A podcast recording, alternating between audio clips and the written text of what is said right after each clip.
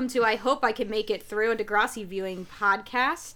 I am your something veteran, Donnie, I'm the uh, I'm the beginner. named. What? What's your name? Oh, I'm Frank. Sorry. Just call me the beginner. Um, anyway, so we're looking at season one, episode 12, which is called Wannabe. Although there were parentheses on the YouTube channel, the official Degrassi YouTube channel, that said Friends Forever. I don't know if the DVD said anything weird like that. They said it. They called it wannabe. Okay, so just I'm just gonna call it "Wannabe" for all intents and purposes because it's a good song. Um, so yeah, so this is an interesting one. We got a more Paige centric plot. Um, so we might as well just kind of jump into it because there was quite a bit happening in this episode. Um, a lot of social dynamics were playing out on this one, which was pretty interesting. Um, I don't know how you felt felt about it, Frank. Um. Uh. Yeah. Sorry, I was just looking at my recommendation for this week. Um. Yeah, like this is the first time. Like, this is the first time we really just see popular versus unpopular kids. I mean, we have like we've seen conflict between the seventh and eighth graders, and like seventh graders feeling jealous. I there's some of that in here, but this is the first time just like, well, Paige is part of the popular group, and I'll be popular too. And honestly, like as somebody who went to a high school where nobody talked like that, or because I don't think anybody really talks like that, I'm just like, eh. but like, okay, sorry. No, it's okay. No, you can finish your thought. Well, I was gonna say the A plot is Paige wants to start the cheerleading squad again because of course Paige does, and the B plot is JT, Liberty, Toby, and uh, Spinner all think they're gonna be millionaires. Which, by the way, I was like looking at the premise of the B plot, and I was like, that's a lot of kids that I don't really know what's going to be like in combination with each other, but I guess we're going to have to wait and see how that one goes.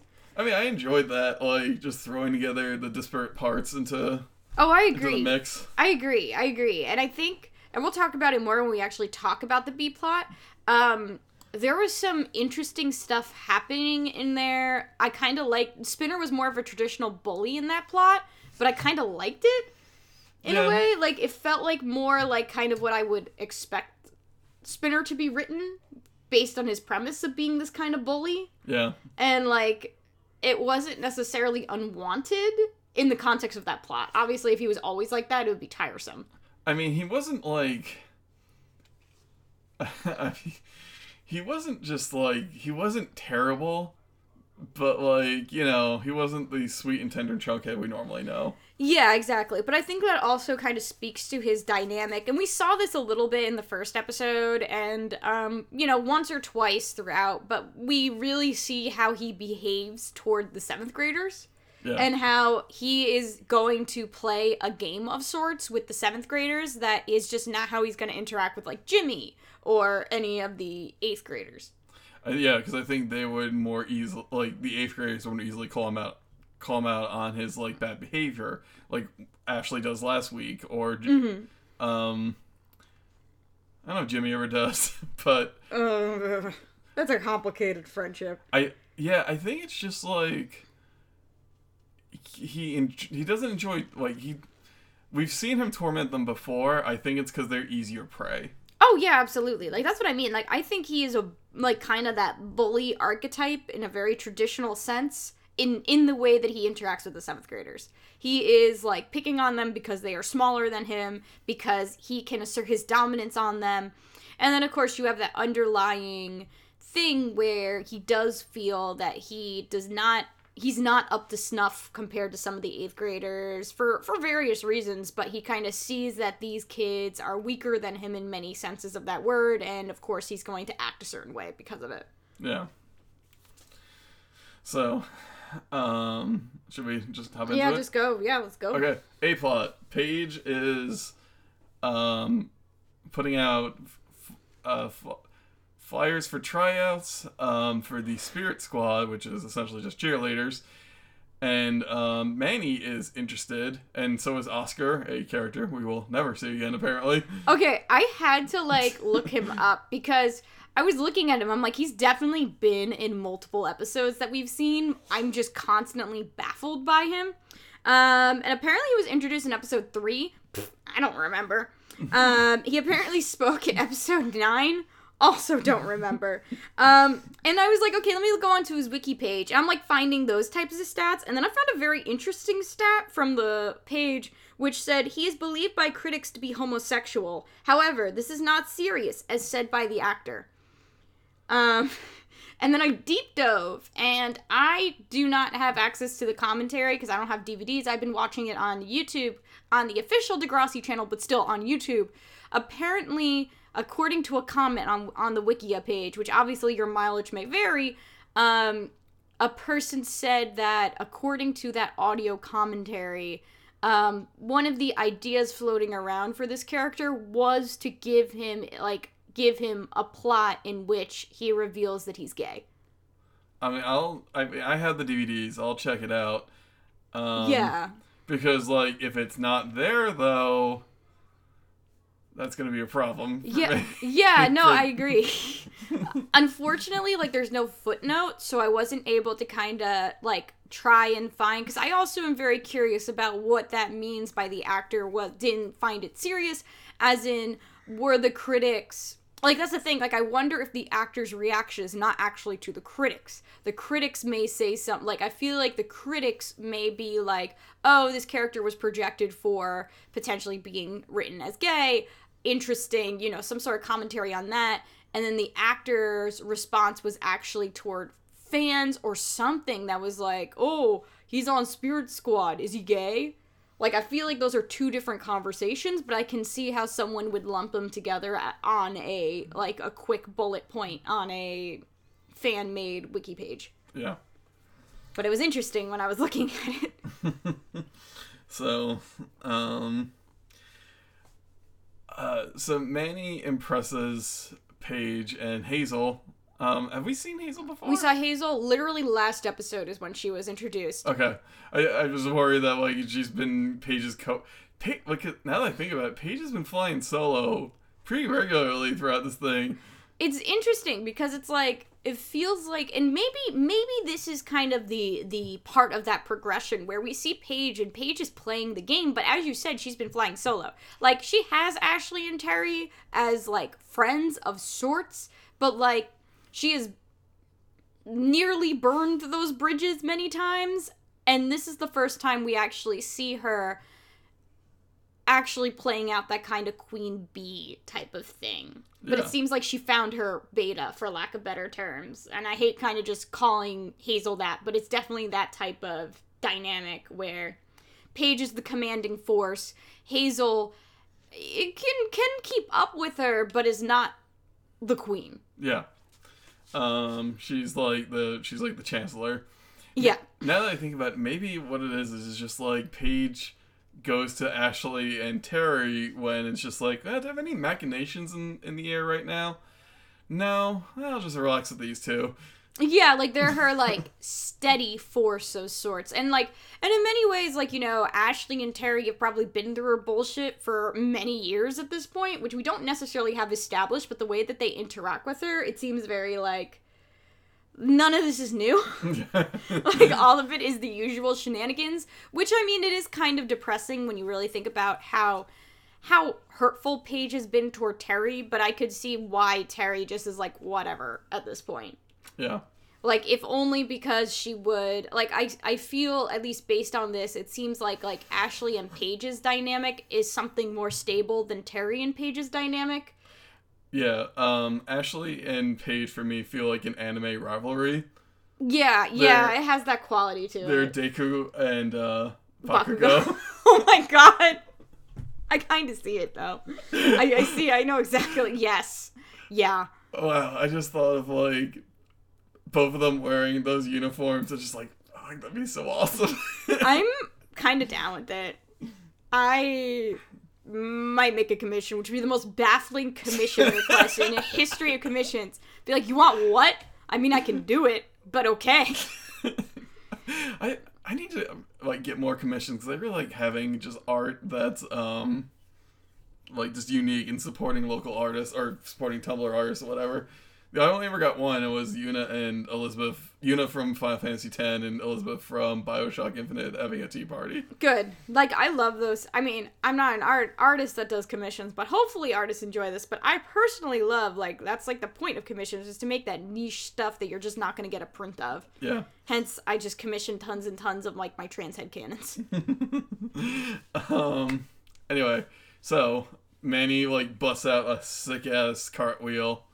It's pretty good, honestly. Like, like you know, usually that type of stuff always looks really dopey, but like she's very steady. Yeah.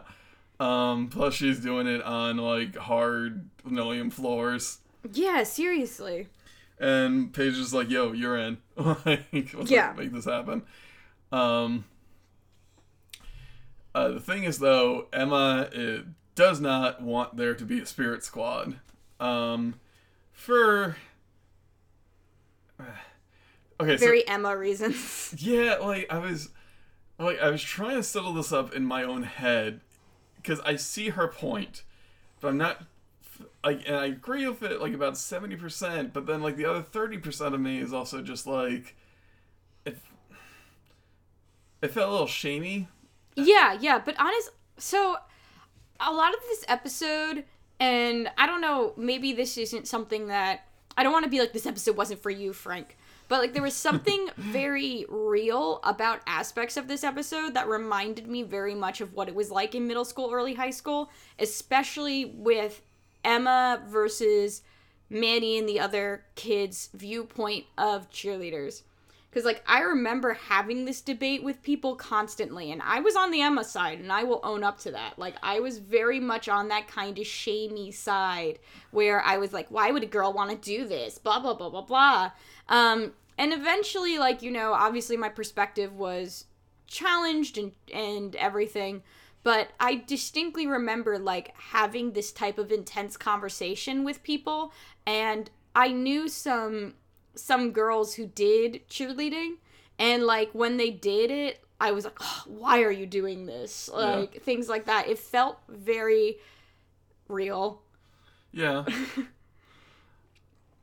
um, my, I like I kept watching this episode and I kept thinking like, you should really come at this at a different angle, like a safety angle, because cheerleaders get hurt very badly. but i think that also kind of speaks to emma and where she's at as a person where it's like if you look at emma's arguments that she has made consistently throughout the series there's very few that on a baseline are clunkers. You know what I mean? It's like you should care about the environment. You should care about homeless people. You should care about like, you know, how women are perceived in society. Like all of these ideas are not bad.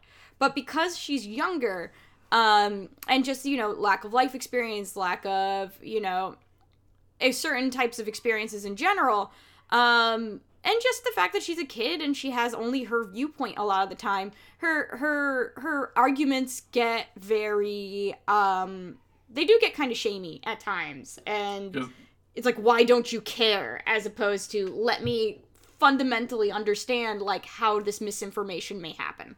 They're either like they're all very black and white. Yes, yeah, she's a very black and white thinker, um, and I think that is part of just who she is as a person. You can kind of see how, you know, how she does think in a way that isn't very ambiguous ever, and if anyone challenges her point of view, they're wrong. It's not necessarily that like oh let me understand perspectives here um and she has been called out on this by liberty too like you know you you don't look at she she even pointed out like it, emma doesn't think about other people a lot of the time it's her way and that's it Yeah. and I think it was very interesting in this episode actually seeing her I don't want to say antagonist, but like the person with the opposing viewpoint is her best friend. Yeah.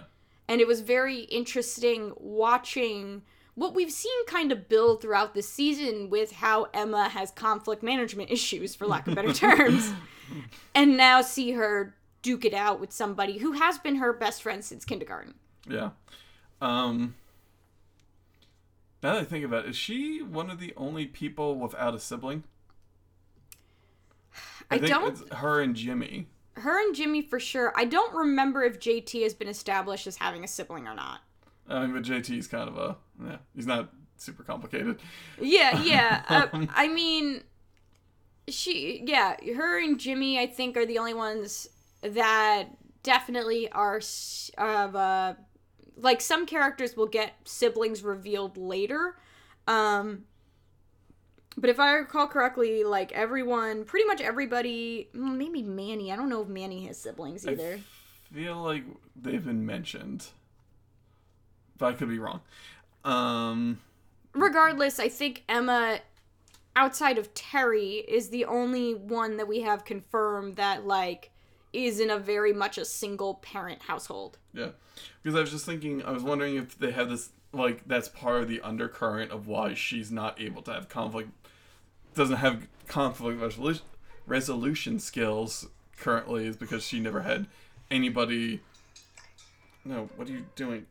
um, um, she doesn't have anybody like to have conflicts with except her mom, and then that's a different relationship. But I think also like her mom in many ways and I know I'm not even looking at this from like a younger like parent thing, but like we've seen Spike go head to head with people. You know what I mean? Yeah. Like she calls people out. And I think that's also going to leave an impression on a kid like you got to stick up for yourself, you got to fight for what's right. Like that's what Spike has done pretty consistently in the brief appearances that we've seen of her. Like she's gonna do things on her terms, and if you, I mean, if you've seen, I think Frank, you've seen pictures of her from when she was originally in in the Degrassi series as a kid. Like, I've not. oh. Well, let me pull up a picture for you. But like, she was the type of kid. I think she wore like a Pogues shirt once, Nice. and like, like she's a punk kid. Her friend has like a like a Chelsea haircut. Like, she is a kid who is not your conventional um like junior high high school student. Um just in terms of her presentation um hang on i'm pulling up a picture for frank so you can hear um you can hear his his reactions to uh how she looked. But like That's amazing. please describe what you are seeing frank Okay, um, I am seeing Super Saiyan hair in the front with bangs. Um, just it, it it's it's um it's cascading down the back and the sides are dark black. It's it's all blonde up top. Uh, she's wearing a black vest over a was that teal, like a bluish green shirt, and a chain necklace. And I can't. Let's see what these earrings are. And I can't make out the earrings. Um. So yeah, that it is a lot of luck, and it's even more ridiculous because like there's another picture below where she's sitting next to somebody who has just completely normal hair, and she looks like a peacock. Well, that's her friend. You can't see, like, if you look at the top of the friend's hair, it's shaved. okay, This is the friend with the Chelsea cut. gotcha. Yeah. So, like, they were just, like, these two punk kids. Um, but, um, it gives you, like, kind of an idea of how she was just kind of, I mean, it's just, I feel like that inevitably you, sorry, I just keep showing Frank pictures while I'm trying to talk. I'm sorry. That's very rude of me. Um, anyway, but the point that I'm trying to make here is like Spike is the type of person that if something's up, she's gonna call it out. We've seen that in the Degrassi the Next Generation version of her. Um, um, so even just basing it on that, like we see how she does that. That said, that's gonna leave an impression on Emma, um, and it's going to probably result in her approaching the thing, approaching a lot of the things in in the course of the show um, in a way that might be different from some of the other kids because that's the model that she's working with. I feel like from from what I've heard of Spike so far, I feel like there's been at least one part point where Spike has broken somebody's headlights with a baseball bat. So like, I'm not gonna attack you physically, but I am going to break up your car a bunch.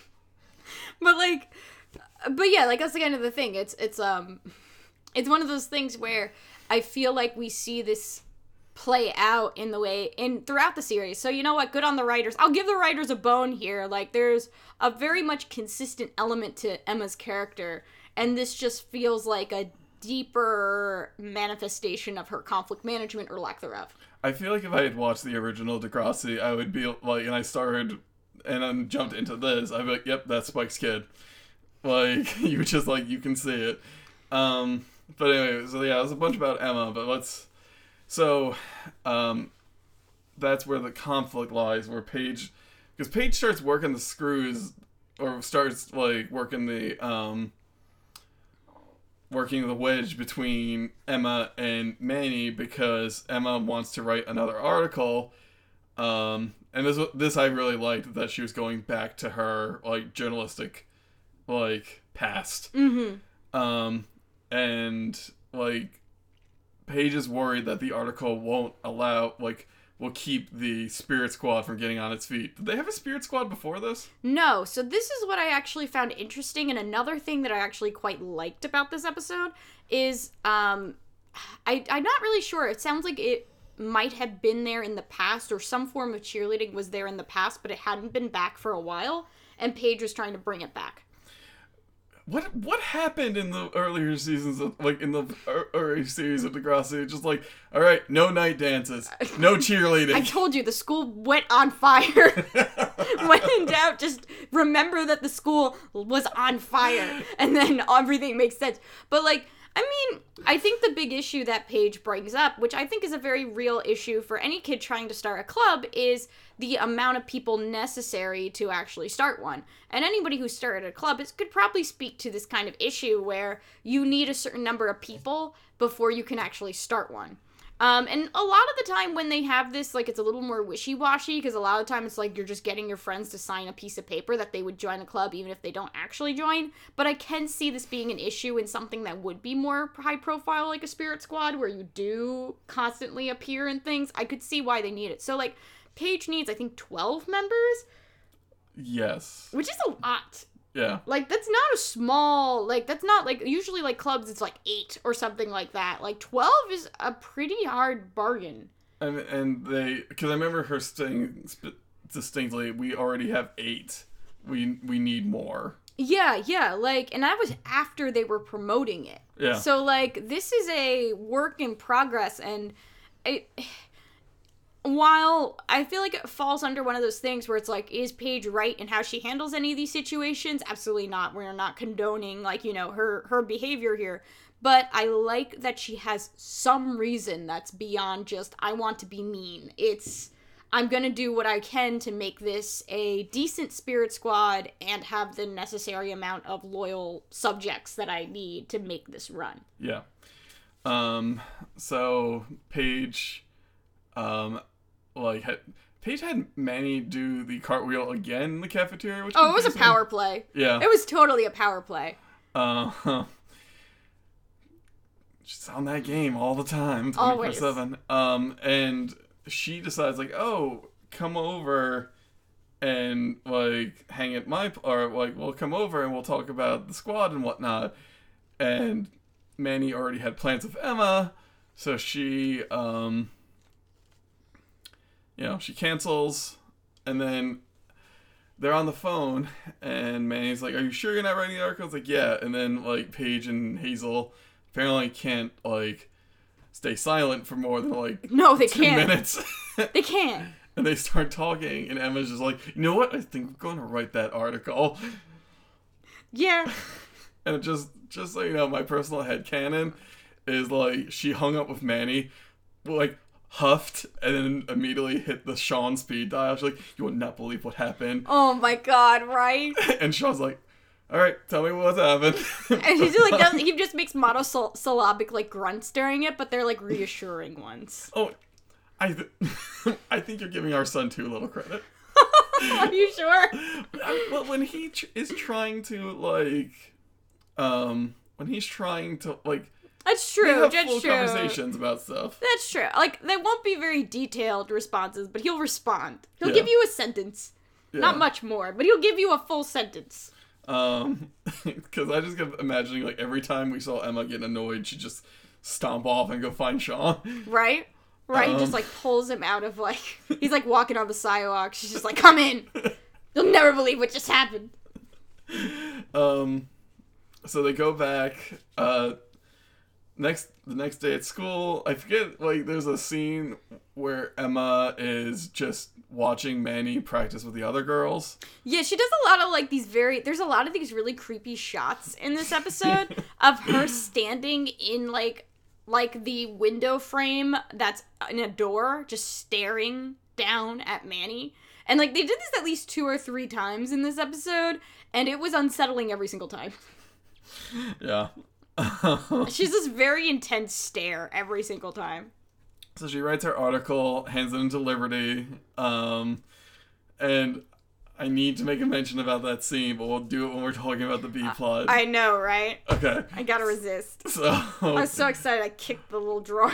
liberty is just like yo this is some awesome stuff like No. Oh my god, Liberty's acting there's a lot of really good moments in this episode toward for for me about Liberty, and I think all of them dilute to Liberty actually as a backbone in this episode. yeah And she's so funny. So like there's reasons why she's acting this way. We'll explain why, but like Emma's like, "Yeah, here's this article." And and Liberty's like, "You know, Manny's joining the spirit squad. It's kind of a problem, I guess." And Emma's like, "I don't care." She's like, "All right, I'll print it." like she's acting like an editor, I feel like, like an actual editor.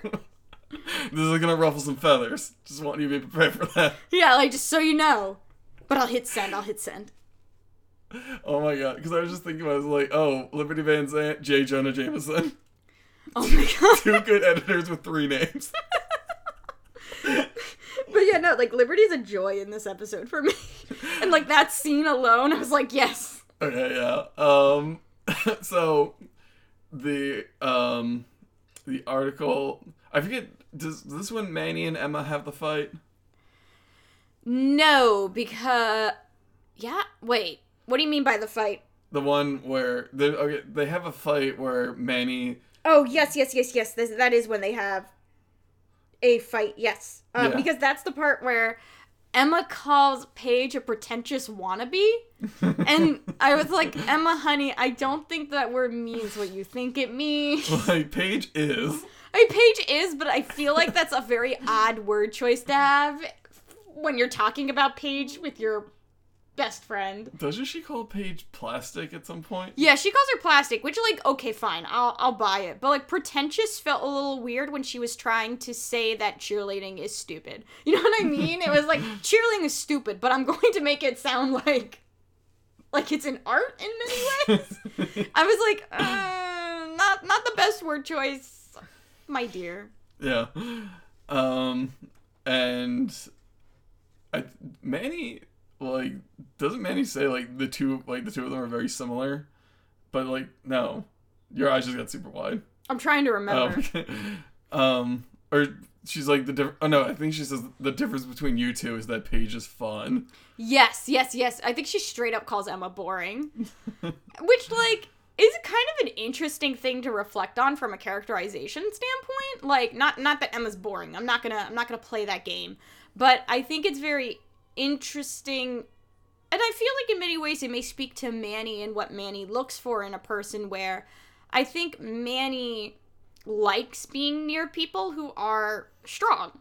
And I don't necessarily mean that means Manny is weak. I think that she enjoys being in the presence of people who challenge things and Yeah. keep things exciting. And I think Emma and Paige both do that on a like their motivations are to do that, but how they do it is going to be different, right?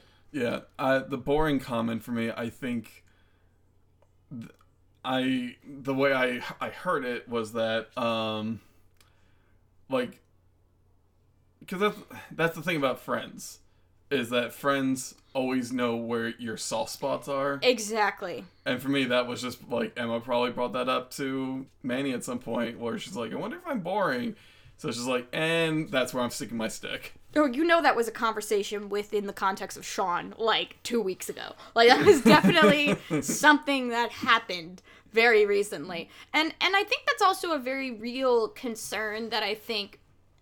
And when I use the term social justice warrior, I mean it lovingly, as in I am one myself. Where I think like when you are on the crusade to do something that's right, Now, regardless of Emma doing it correctly, that's a different conversation for that we already had. But like when you are constantly trying to fight for what's right, you do get the feeling that you're boring. You feel like a killjoy. Yeah. And you constantly feel like you're incapable of having fun because you know Emma is the type of kid who, if they're going to watch a rom com, she's going to complain about it. Yeah. If they're going to, like, you know, if she hears something and it's garbage, she's going to tell Manny about it. And I think that that's a very real feeling that I think anybody who has been the one who's the more radical of your friends in that sense are going to be worried about. I was gonna say also anybody who went to a liberal arts college. Right. Because like I remember when I was younger, I could just watch movies. Now when I watch movies, like oh wow, there's a lot of problematic things in all these. Oh, that's a stereotype. Well, Frank, I'm sure you know, you know me. I am the no fun zone. I don't consume media at this point in my life and just go like, "Oh, it was good." Like you get like this awful thesis. I like go off for like 15 minutes and I'm like, "Yeah, but it was okay." I mean, I do enjoy those though. I'm glad. This is why we're on a podcast together. because I have proven I cannot just have fun and watch Degrassi. There's apparently a podcast where the people get drunk and talk about Degrassi, and I'm like, how do how would it be to be that carefree? I can't do it.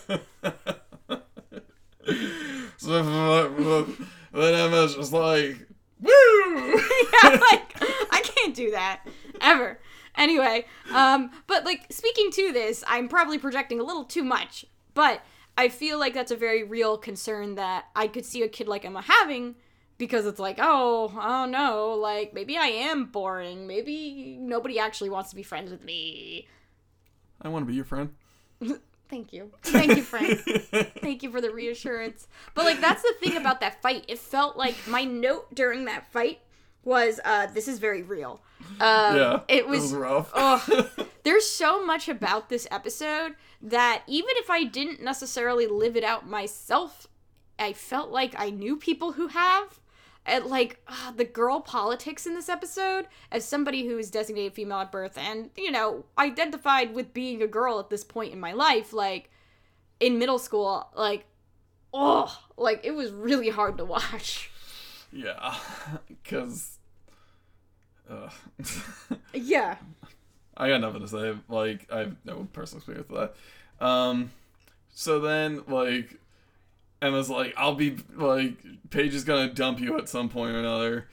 Like, and Manny walks away, walks right into Paige and Hazel, destroying the, um, destroying, uh, or ripping out. They, they just take all the copies of the grapevine and then just are ripping out Emma's article, which is like a full two pages in the middle. Yeah, yeah, right. Like, sorry, other kid who wrote like wrote a movie review like, on the other page. Sorry, kid. oh god, what movies were those kids have been reviewing back in 2004? 2001, oh god, even worse. 2002. I think at this point, I think at this point, the season we were getting to 2002. I don't even remember what came out in 2002 off the top of my head. I'm sure it was a Fast and Furious movie. Oh, I hope it was a Fast and Furious movie.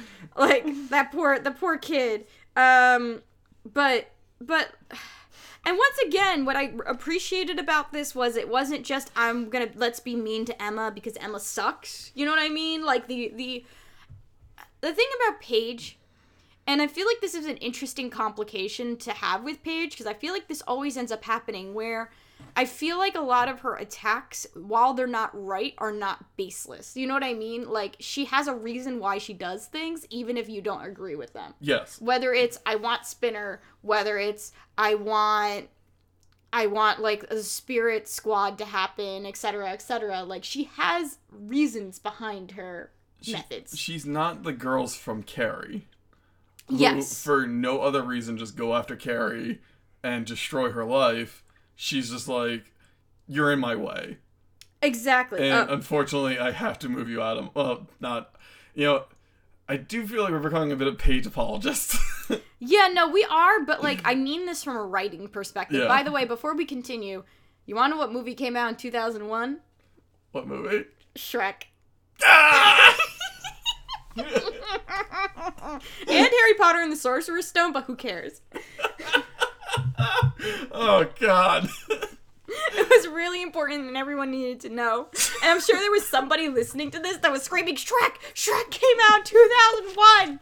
How could you not know? Shrek is life. Shrek is love. No! God. Do not look that up. If you don't know what I'm talking about, do not look that up. I worked with middle schoolers when that came out, and it was a bad time. And that's my only story about it. But anyway, the thing about, and I think here's the thing about Paige, and this is what I'm going to, this is how I'm going to kind of chalk up how I feel about Paige, at least at this point in the storytelling, um, where I don't agree with her. I really don't.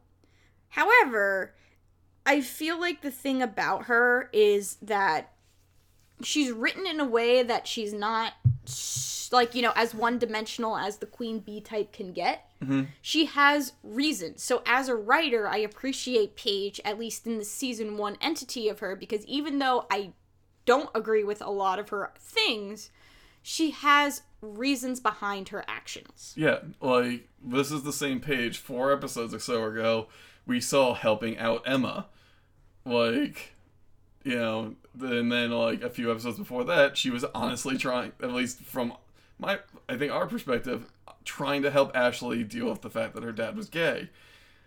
Like she, she didn't come after them like she could have. Like we've seen in all kinds of the media, she's just like, I'm trying to achieve a goal. Why are you making this harder for me? Now I have to do like like she's, she's a supervillain in in a certain way where it's just like I want this certain thing and I'm going to do these actions that are not great, but I need to achieve my goal. Exactly, exactly. And like if you're not in the w- if you're not in the way of her like achieving a goal, if you're not a roadblock, she's not going to do anything to you.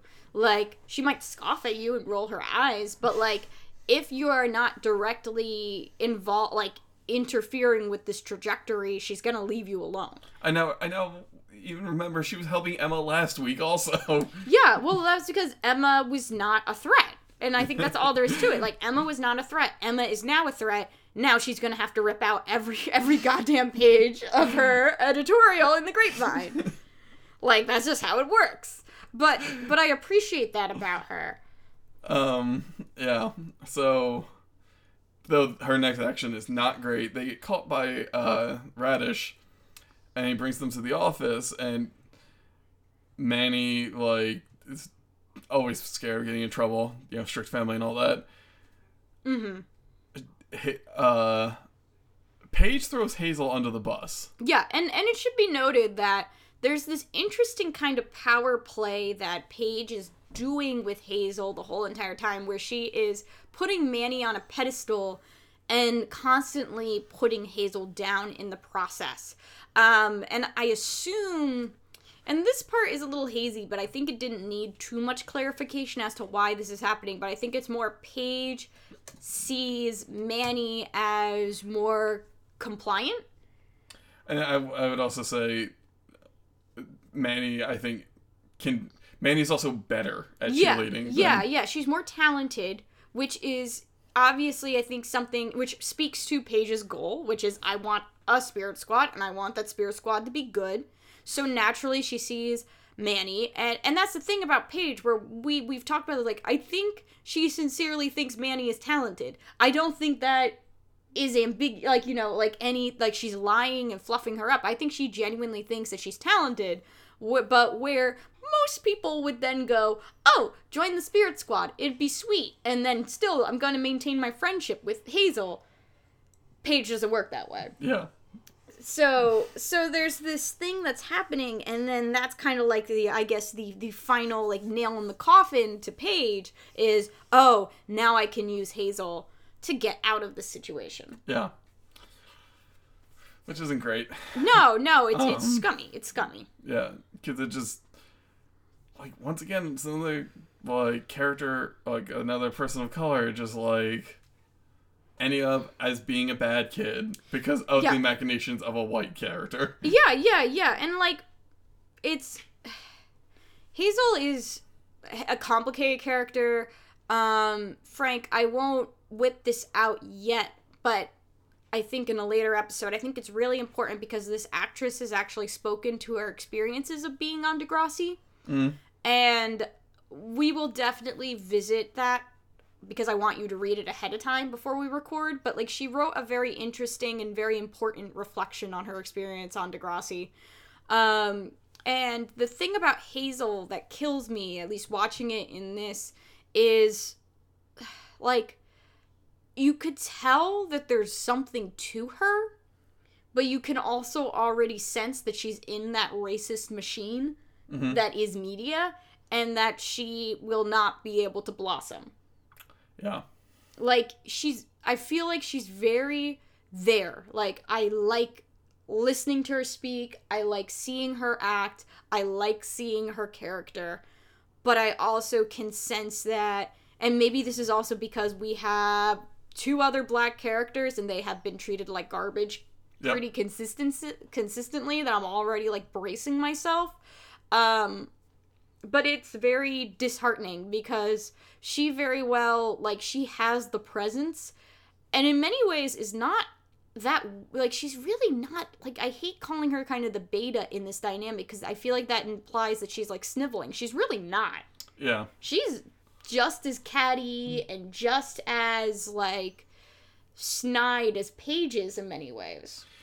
It really reminds me of the Quinn, um, Quinn and the head girl in the fashion club, Sandi, like where they are, they constantly are just like back and forthing, but like they stand toe to toe. Yeah, yeah. But eh, like yeah. they're constantly making snide remarks towards one another. But I don't think Paige wants to play that game, No, no. so she's gonna get rid of the usurper. Yeah, exactly. And of course, like that does leave a bad taste in your mouth when you're watching Paige pit two girls who are not white, neither of them are white, Yeah. against each other. And like on one hand, is that how it would go down? Yes. Yeah, yeah, yeah, probably. Um, but at the same time, when we're also playing this delicate game of media representation, it's still not great. Yeah. So, um, like Manny, yeah. After this, Manny gives a like very impassioned speech to Paige. Manny goes off. It's very satisfying. Yeah, I was really enjoying it. Like Um, it really proves that Manny can stand on her own two feet. Like, and that's the thing that I liked about this episode, where Manny and Manny says this when when she later, but like you can tell that she wanted, she likes cheerleading. She likes this type of stuff. She enjoys it, and she wants to have a good time doing it. And be and this behavior is getting in the way of her enjoying it, and she's gonna say it. yeah. Um. So like Paige is like Paige is actually like left pretty speechless. Like the only comeback she can think of is, "Good luck getting on the squad now," and then like you know storms off. And Paige goes to find Emma. They reconcile where. Uh, Manny's like, I've been a terrible friend, and Emma's like, Yeah, but I should have recognized you enjoy this. Um, let's, you know, and um, Emma has a very prescient line here where Manny's like, I'll never get on the squad now, and Emma's like, Paige is Paige is mean, but she's not stupid. I have like the same thing like written down in my notes. It was like this very like this like interesting like acknowledgement of how smart Paige is. Yeah. And like it's this weird backhanded compliment of sorts that like I was like, yeah, okay, okay, yeah. Yeah. Paige, Paige is a worthy adversary.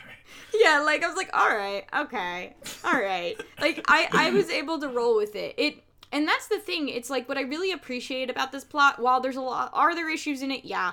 Are was it uncomfortable to watch at times? Yeah.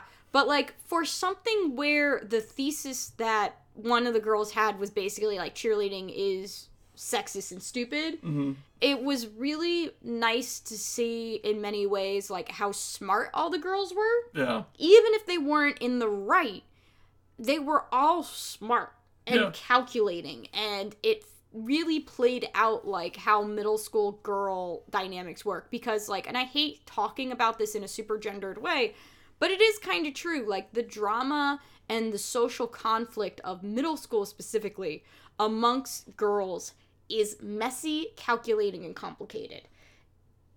Period. They are like if you've worked in middle school teaching, you probably can speak to this as well. Like, you would get an email every week and be like, do not group these girls together. They had a huge throwdown.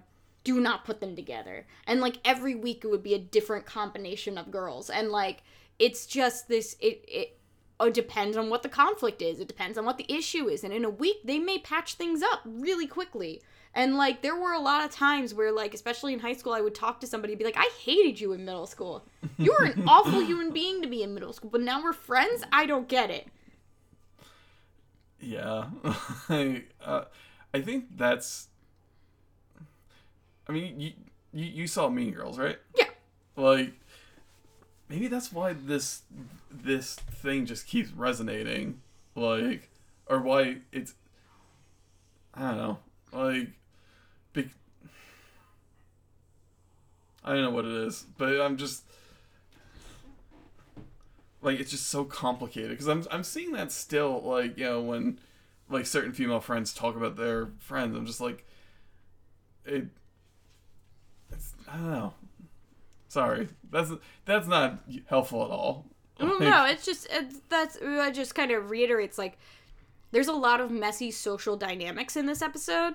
This is not a very it, it's it's not a linear story in many ways. Like if you start like it feels like you kind of end up turning corner and corner and corner and you're trying to figure out where everyone is standing because everyone's like social standing in this episode is fluctuating constantly in this A plot.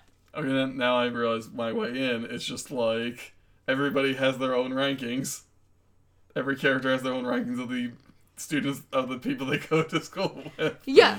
Okay. well, I'm just watching now. I'm just imagining Paige's like own bar graph as the Emma bar goes lower and the Manny one rises, but like the top of it just says usefulness. I think that's how Paige views people in general, and I feel like that's what it, like it's like you're like like a Saiyan scanner, like it's just like Paige is wearing one, and like that's all the charts are. It's like those little like stat charts, and it's like fluctuating toward usefulness and like lack thereof, and that is Paige. um. So also in part of my head canon was that like Sean is approaching with two coffees. And then, like, he sees Emma and Manny, he just turns and walks the other way. he like doesn't even know what to do with the coffee. He's like, uh, mm. it's like, ah, jeez. I guess I'll just drink both. He's like jittery as anything in his classes. Everyone's like, dude, what happened? He's just like, "Uh, you know, just one of those days. oh, and I'm glad it was Snake that was the one talking to them because I always enjoy seeing Snake being a reasonable, um, just reasonable teacher. Yeah, yeah, it's it's needed. It's needed, especially because Ms. Kwan is, you know, out of commission. yeah, So so there's there's only like two other teachers at Degrassi at this point. So there's Armstrong, Raditch, who's he's a pr- principal. well, excuse me, he's now an, also an English teacher. So yeah, and there's the lunch lady. That's the only adults we know of. yeah, like, how's this school functioning? Anyway, Um, so I say we just sprint through this B plot because it's just not It's much. It's very breezy. I mean, but I didn't hate watching it, which is weird because the premise is dumb. Yeah, I mean, the premise is Sponsored by Pringles. Yeah. okay. So let's just get it. Like, I'll just get into it. Like JT and Toby, like it's just great watching them just housing Pringles like in a stairwell. It's so they're so shady about it. Where like I feel like some people would like like you know open it up and just dump it in the garbage. They feel the need to like or like even just stack them out in their hand and then check the bottom. They feel the need to voraciously eat them. And like Raditch is passing by and is like, "What the hell are you kids doing?" They're like nothing. It's like eh, whatever. It just keeps going. It's like I, I got a class to prep for. Like it's just bizarre. And then it's revealed that they're trying to find at the bottom of these Pringles cans. There's like they're trying to find these certain like card. The Ace of Spades and the Ace of Clubs. Yeah, like don't I don't know what happened to the diamonds and hearts, but whatever. Um, but This is a really shitty content. yeah, right, right. Anyway, sorry Pringles. I guess you're not going to sponsor our podcast, but um, so so it was one of those things where like they're trying to find this piece because they have the clubs already. Um, so they're trying to find the the ace of spades, and they're like eating, eating, blah blah blah. There's one point where JT's like, my lips have gone numb, and Toby's like, that's just the sodium. Yeah, like they're just torturing themselves in a way that only seventh graders can. I can't imagine eating that many Pringles. I maybe could have in in uh middle school, Ugh, just, but your bodies are built differently in middle school. They're just I could not do it now. Yeah. The thought of that just makes me ill. So, um, like, eventually they see, um, Liberty Van Zandt has her own can of Pringles. Oh my god. And they're like, hey, can we check the bottom of that? And she's like, oh, why? Yeah, which is I love Liberty in this episode. Yes. She I feel like this is the Liberty that I wanted to see who realized she has no loyalty toward anybody and fuck all you guys. Yeah. Oh, and Spinner is also watching from, because still working in the cafeteria. Yeah, they kept that plot point. I'm very happy to see this consistency and I'm very impressed. Uh, I really hope at the end, like, him and the lunch lady just become, like, mutual friends. Right? Like it ha- like at that point he's spending so much time with her. Yeah. She's like, you know what, kid? You're alright. Right? um, Please. um, oh god, I just also then got a mental image of just, like, Spinner finally graduates high school and the lunch lady's there. Oh, that's actually very sweet. I like that. Um, but anyway, so Spinner's like, what's going on? So they somehow let it slip. Well, they let it slip because they're not. He's like going full on. Well, that's like in the library. You have to mention the setting because like they the conversation between Liberty, JT, and Toby. Well, they let it slip in the um, cafeteria. Yeah. And Liberty Van Zandt's just like, all right, just walks away with the can. It's so good. Just, I like, love it. just so like just full of like just full of herself. Not with full of herself. Um, just so sure of herself. Yes, and just like with a shitty grin, I was like, "Yeah, Liberty, this is what I've been waiting for." it's so good. It's like you're right, Liberty. Uh, everyone here has treated you like garbage, and it's about time that you look out for yourself. Yeah. Um, so then they're discussing with her like, "We'll make a deal, 50-50, and then Skinner sh- Spinner is just like 45 45 and they're like that's only 90% it's like yeah 10% goes to me for protection Yeah, like he's just like full on like this very silly kind of caricature, but like when the whole entire premise is they are trying to find like ace like like ace things at the bottom of Pringles cans. Yeah Suits, is that what they're called? yes suits. I could not remember the word. Anyway, like the fact that that's the whole premise of it, it it worked in this episode. Like I don't think it would work out in many other episodes, but it worked seeing Spinner be this kind of comical dude who's just punching his hand and like coming off way tougher than he actually is. yeah um because he's still a pretty soft boy Yeah. I'm just looking to look up what one million dollars is in 2001 money because i was just like Well, also you have to look up Canadian dollars. What is. 1 million Canadian dollars? in Canadian. All right. Um. So he's like, I'll hold on to the can for safekeepings. Safekeepings. Um. Uh. And like we cut to, I mean, this is it, the two plots are interspliced, but like the next part of this plot is JT can't find the other can. He's like combing his room.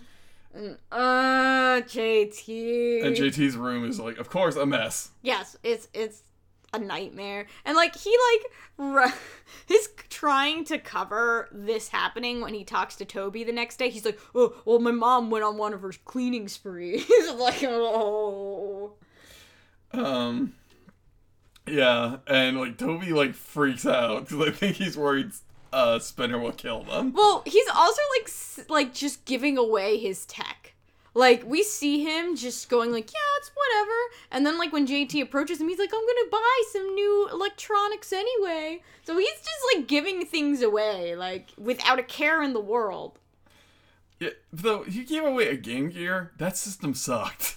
I mean, that is a conversation for another time. The point And a different podcast. and a different podcast. Uh, the point is, is that Toby thinks he's in the money, so who cares? It doesn't matter. Like nothing, nothing really matters because he's supposed supposedly going to be rich. Though I now realize something. Liberty worked this that, so that she's getting the lion's share of the money. Yeah, no, it's it's absolutely because she is no fool, and this is Liberty's time to truly shine and run off with a lot of money. Yeah, like, whew. Um, good for you, Liberty. Yeah, right. Get that gold ring. Exactly. Um, She gets some styling red boots too. oh yeah, that's what I want to talk about. Like, cause when we cut to Emma going into the into the newspaper room, um, the newspaper office, like Liberty has her feet up and she's wearing these just like bright red cowboy boots. And I was just like, has she been wearing those this entire time? I know, right? I was like muttering to myself. I'm like, oh, maybe I I don't know if I've seen these before. But then like they make a big to do about it, and she's like super. She's super into them, and you know what? I love seeing Liberty like like herself. Yeah. It's good. It's good. Like there's so many little moments about Liberty here. I wrote in my notes that I love Liberty with a backbone, and I I just do. It's so good. All right. Um, the exchange rate, if it was, if they won a, a million U.S. dollars, it would have been in Canadian dollars two million one hundred eleven thousand and thirty-seven dollars. That's a lot of money. Yeah.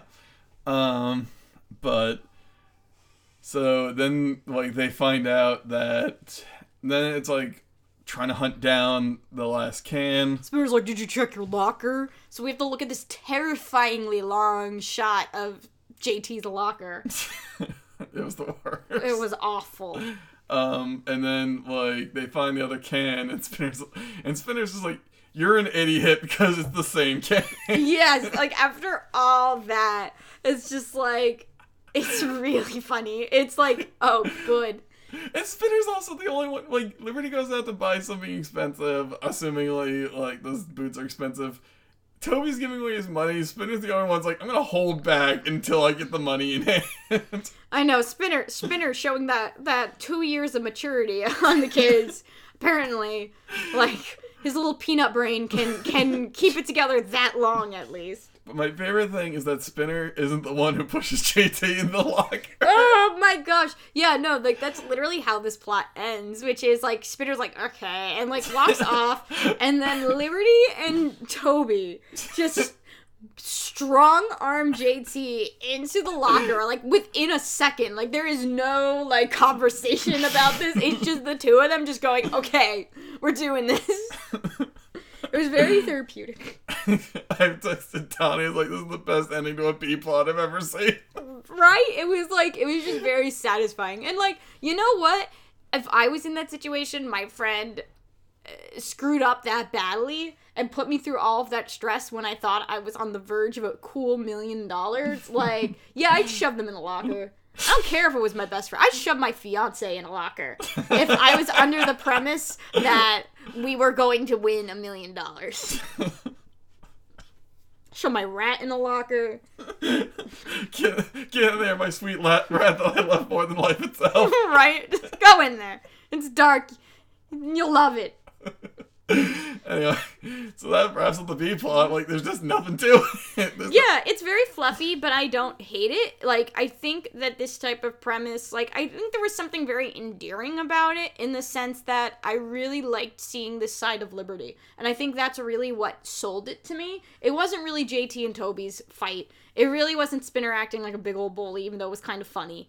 I think it was Liberty being this like actually a lot like actually like acting in a way that isn't her constantly like sniveling or hiding in somebody's shadow it was her being kind of a, a mover and shaker which i do think she has in her i mean this is a girl who's an editor of a paper yeah, she has some bite to her yeah. I mean, like, and she's she's editor to the paper. She's um she writes the announcements. uh she is secretary to the uh yeah. Student council. And also like is probably maintaining a very high grade point average despite the um despite her learning disability. Yeah, like she is like I think that and and you know, we've talked about how Liberty gets screwed over in many ways and there's definitely a racial component to this, but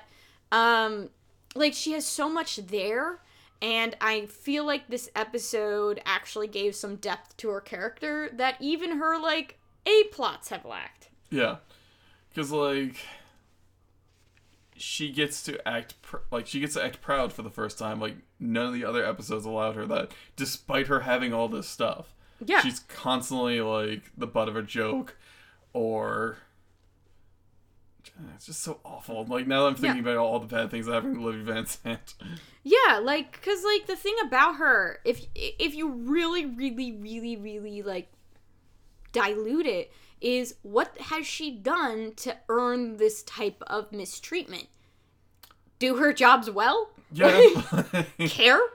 Like huh? G- giving a crap? she's not, like yeah, she's not like she doesn't get moments where she's like gets to be a, a guidepost for other students, but she fundamentally the the only thing that like you know the show has kind of perceived her as doing wrong is like up until this point is just being like, hey, I deserve like a piece of the announcement pie too.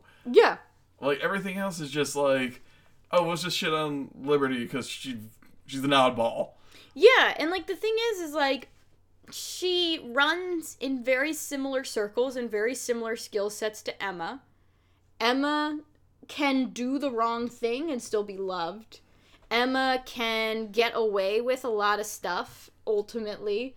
And I mean, is there a privilege, like a racial privilege aspect? Absolutely. Like, she can be, like, nerdy and weird and smart, and people can find that endearing about her. She can have a goddamn webpage about Mama Onu and, like, still have friends at the end of the day. Whereas I feel like if Liberty did something like that, they'd be like, oh, that's really weird, and you're just a brown noser, and I hate it. Yeah, like I was just imagining like like I don't want to pair like just pair off every female character with a male character or just have the end result for a character be a rom like romance, but just give Liberty Van Zandt a friend. Yeah. Like somebody like just cuz Toby has like I think we said this bef- like you said this before like Liberty's always alone. Like Yeah, she really doesn't have a support system. And everybody has somebody in this. Whether or not it's a very stable friendship, up in the air, very realistic for middle school. But at the end of the day, like they have somebody. And even somebody as lonely as Jimmy, we've seen have a friendship with Spinner, which I don't love that friendship in many ways, but they have each other. He has Ashley. Like, you have characters who have people that they can always kind of go to and liberty is this the way that she's written is so odd because she doesn't get those little friendship scenes because she doesn't have any friends you know, it would be an amazing friendship. Terry and Terry and Liberty. that would be great i think that would be great and i think that would let terry be able to be a mentor and be able to be the one who has more experience and bring something to the table where I don't think she always gets to have that happen to her in her friendships with Paige and Ashley. Yeah, I would have really and um, I would have really enjoyed if like Liberty somehow also turned this around on JT. Is like this is for this is for like your weird like coming out bullshit story. Right? Please. He still deserves freaking punishment for that. He should like he deserves a week in the locker. Right? I'm like I feel like funnel like animal crackers through the slots and like that's it, buddy. like not even just because that was horribly offensive, but also because like he was just so just shitty to Liberty. Yeah, yeah. And I mean like that's the thing. It's like yeah, it was homophobic, but also it was so disrespectful to a kid who, you know, doesn't deserve the level of garbage that she gets stacked upon her. Yeah. I'm actually like, um, I'm gonna actually uh, quote my sister. Could somebody take Liberty Van Zandt to a movie? She needs to relax. Right? She does. She really does. And she deserves to be able to be in a space that she is just not like constantly having to be on alert in any way. Like it's just I I love her a lot and I really hate seeing her constantly being treated like garbage. Yeah. Come on, writers. Come on. um, I so this is another episode written by Susin Nielsen, and now that I'm thinking about it though, like maybe Susan was just like, oh, I gotta stick to the canon. Like, I'm very curious how the writing is. She the only writer on this one? where's my phone? I'm very curious how the writing is because I feel like it's usually a team of some sort. Like some episodes have up to three writers on them, which like some of these episodes are like 20 like a lot of these episodes, most of these episodes are 22 minutes long. I'm very intrigued. Like I I suppose I can just look up interviews and try and figure this out more and maybe that might be something we want to save for when we finish up the first season. This has three writers on it, Yep. but um, one of them is Yan. No, Yan Moore is not the good the good writer. We have a hit list. yeah. Um. Yeah, Yan Moore, I think, wrote a bunch of those problematic episodes. like not to say that that you know the writer we like is blameless but i've noticed that anytime she's on an episode they're really complicated girl dynamics in those episodes like the girls become fully realized Yeah. and i wouldn't be surprised if that's her touch Yeah, definitely. Um, should we go to rankings? uh do you want to i forget what comes first do we want to uh, uh grade the episode first Uh, uh, give it a solid B plus. Yeah, I agree with that one. I think that there's some very messy and very real moments in this. Um, there's certainly issues with it, but there are some interesting moments of girl dynamics that I think are worth exploring and taking a look at. It would have been a straight C if we didn't get Liberty standing up for herself. I love this version of Liberty. I hope it stays. Yeah, me too. Uh, so anyway, uh, my rankings. Um, honestly, I hate to do it, Paige. I'm drawing you a little bit back because, like, I splitting up a friendship even for your goals is not great. Sure. Um, Manny, you're rising pretty high. Uh, same Emma, sticking to your guns. Um, Snake also rising higher. it feels unfair to like have Sean rise higher, though I doubt he even could because of my own head canons. um, Spinner is actually rising a bit higher just because like um just because like he decided to put JT in his place. Thank you. thank you for thank you for doing your best, uh, Spinner. Uh, Toby and JT are staying where they are. Like they didn't really do anything redeeming in this episode. Um, yeah, fair. Ashley wasn't in this episode. Neither was Jimmy. neither Yeah. was Terry. There really weren't that many characters in it when you really think about it. I actually think it's a benefit for it to have fewer characters. I kind of agree. Like it just gets so convoluted sometimes. Um, I think that's it. Um, oh, Manny.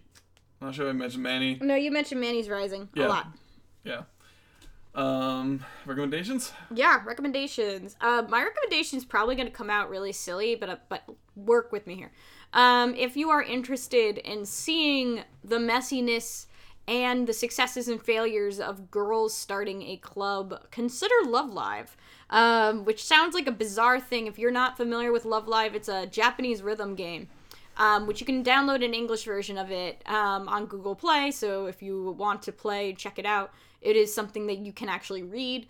Um, but it has also spun to two anime series. Uh, there's the first one, the there's the first Love Live series, which features the group Muse. Which, if you know anything about Love Live, um, it's focused on two different idol groups. The first idol group is kind of classic. I don't honestly, they're not my favorites, but they're other people's favorites, so it's worth checking out. Um, but Love Live Sunshine is my personal favorite, which is the second idol group, and I was able to follow along with it without really very much context. But both series kind of follow a similar idea, which is that a girl wants to start an idol group. She has to have a certain number of people before it's considered an official group. They then go into competitive performances and build friendships and become closer because of it. Um, and it's really fun and endearing. Obviously, it's idols, so like your mileage will may vary in certain aspects of it, but ultimately, especially especially Love Live Sunshine explores how beautiful friendship between girls can be and how um, wonderful and healing that experience can be, and also how great it can be to be in a club together. And even if things don't always go the way that you want, and even if you don't always win, you still have each other in that moment together. And I think that's hits upon similar ideas that this A plot does with less antagonism. So definitely, if you want to, you know, just like you can stream on Crunchyroll and stuff like that. Check it out. See if it's something for you. Um, but especially Love Live Sunshine. It's a really, really fun time, and I get very emotional every single time I watch it. Um, I have two suggestions. Uh, one is just based, and if you thought like I think that sounds awesome, um, because mining is way sillier than that. I don't know. Love Live's pretty silly. I'm just I'm just able to make it sound deep. mine is the movie Fired Up. Um, it's a movie about these two football players who decide to skip football camp instead go to cheer camp to meet girls. And I know it sounds like oh, I know it sounds gross, but like it actually becomes this really sweet movie where the two guys realize they actually do like cheerleading and they really care about the other women on their squad. And um like also learn like they learn to like respect like women at the end. And it's just like oh it's nice watching these two boys learn to not be just complete shitheels and Yeah. but it also like treats the women with like um like as th- as like characters not just like scenery like the the boys' plan is revealed and the girls like yeah we know we don't care like we're gonna use them to win i was like yeah girls Good. um, the other one, uh, this is actually completely off topic, but it's a um, a book written by a friend of mine. Um, it's called Love and Estrogen. Uh, it's by my friend Samantha Allen. Um, it's on available on Amazon, and it is about her transitioning and meeting the uh, the love of her life and how the two coincided. And it is both beautifully and just both beautifully and heartbreakingly written. Um, but I highly suggest it. I'm about like a fourth of the way through, and I'm probably gonna finish it tonight. I started like this morning, so I'll have to check that out. uh, it's only $1.99, so Nice. it's well within the range, um, or well within the price range. Though what's really funny is like she mentions like an EP uh, she made uh, many years ago, and I was sitting there, I was like, I remember that EP, I really liked it. Aw, that's so So- nice. so yeah, so that's it for me. Yep. Um, and that's pretty much it for us in general. Obviously, uh, please rate, review, subscribe, all that good stuff on iTunes. Um, it also seems like we're available on a lot of like iTunes compatible apps because of that. So like, Yeah. see if we come up.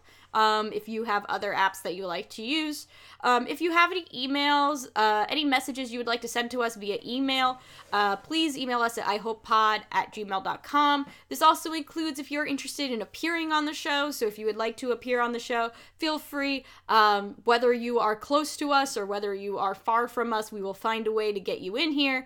Um, feel free to contact us if you're new, if you're a veteran, if you're a recent high school graduate, if you're a member of a marginalized group, or just somebody who's very passionate about young adult stuff. Feel free to get in touch with us. Um, so, other than that, um, we are also on Facebook. Uh, I hope I can make it through podcast. Uh, we're also on Twitter at iHopePod and Tumblr at i iHopePod.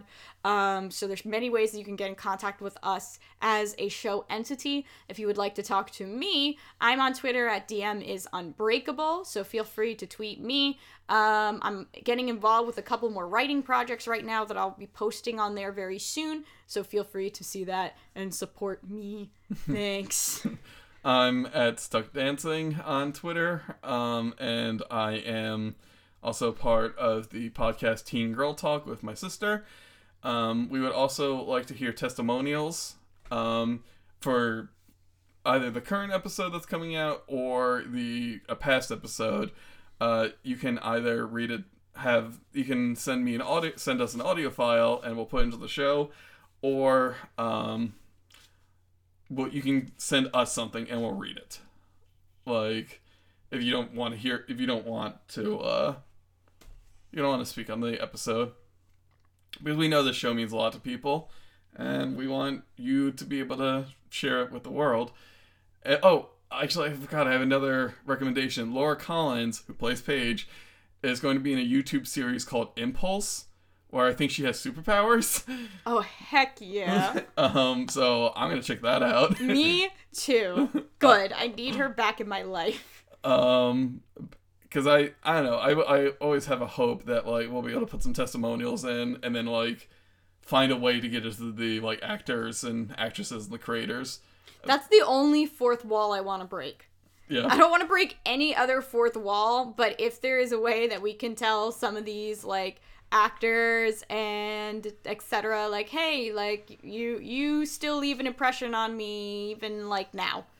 It'll be pretty sweet It'd be amazing if we get Lauren Collins on this episode. Lauren Collins, please please please appear i would love to talk to you and pick your brain i, I anyone really but like especially her jesus i want to hear her her meta about her character Lauren Collins is the. I don't know. I was gonna make a Teen Girl Talk reference, but you won't get that if you don't listen to both. but Yeah. That's only fourth wall breaking we are we're allowing, and maybe that one writer we like. That's it. don't don't add us and anything else. Um, but yeah, Isn't that funny if we just got Drake on the show? no, Just we're not getting Drake. We're not getting Drake. I There's know. no way in hell we are getting Drake. If that happens, I will eat my shoe in front of him. Like I don't care. No way. So, so Drake, this is not a normal part of the show, but we're just gonna roll with it, okay?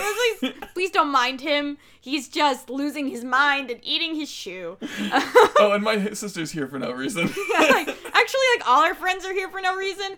Please, I don't think they actually want an autograph. I just don't think they believed us when we said that you were to be on here, and now they're just holding us accountable. Please don't mind them. so anyway, this episode, yeah, not even in this episode. Well, we had to keep going. like, uh, what were you doing during this episode? I was sleeping. Okay, nice. anyway, well, we hope we can keep making it through, and hopefully you can be there with us. Thank you so much for dealing with us um, during this one. Um, and we'll see you around next time. yep, later.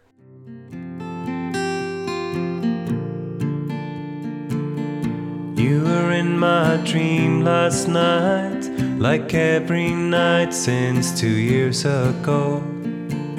I think my dream is trying to tell me something, and I say, Tell me something I don't already know.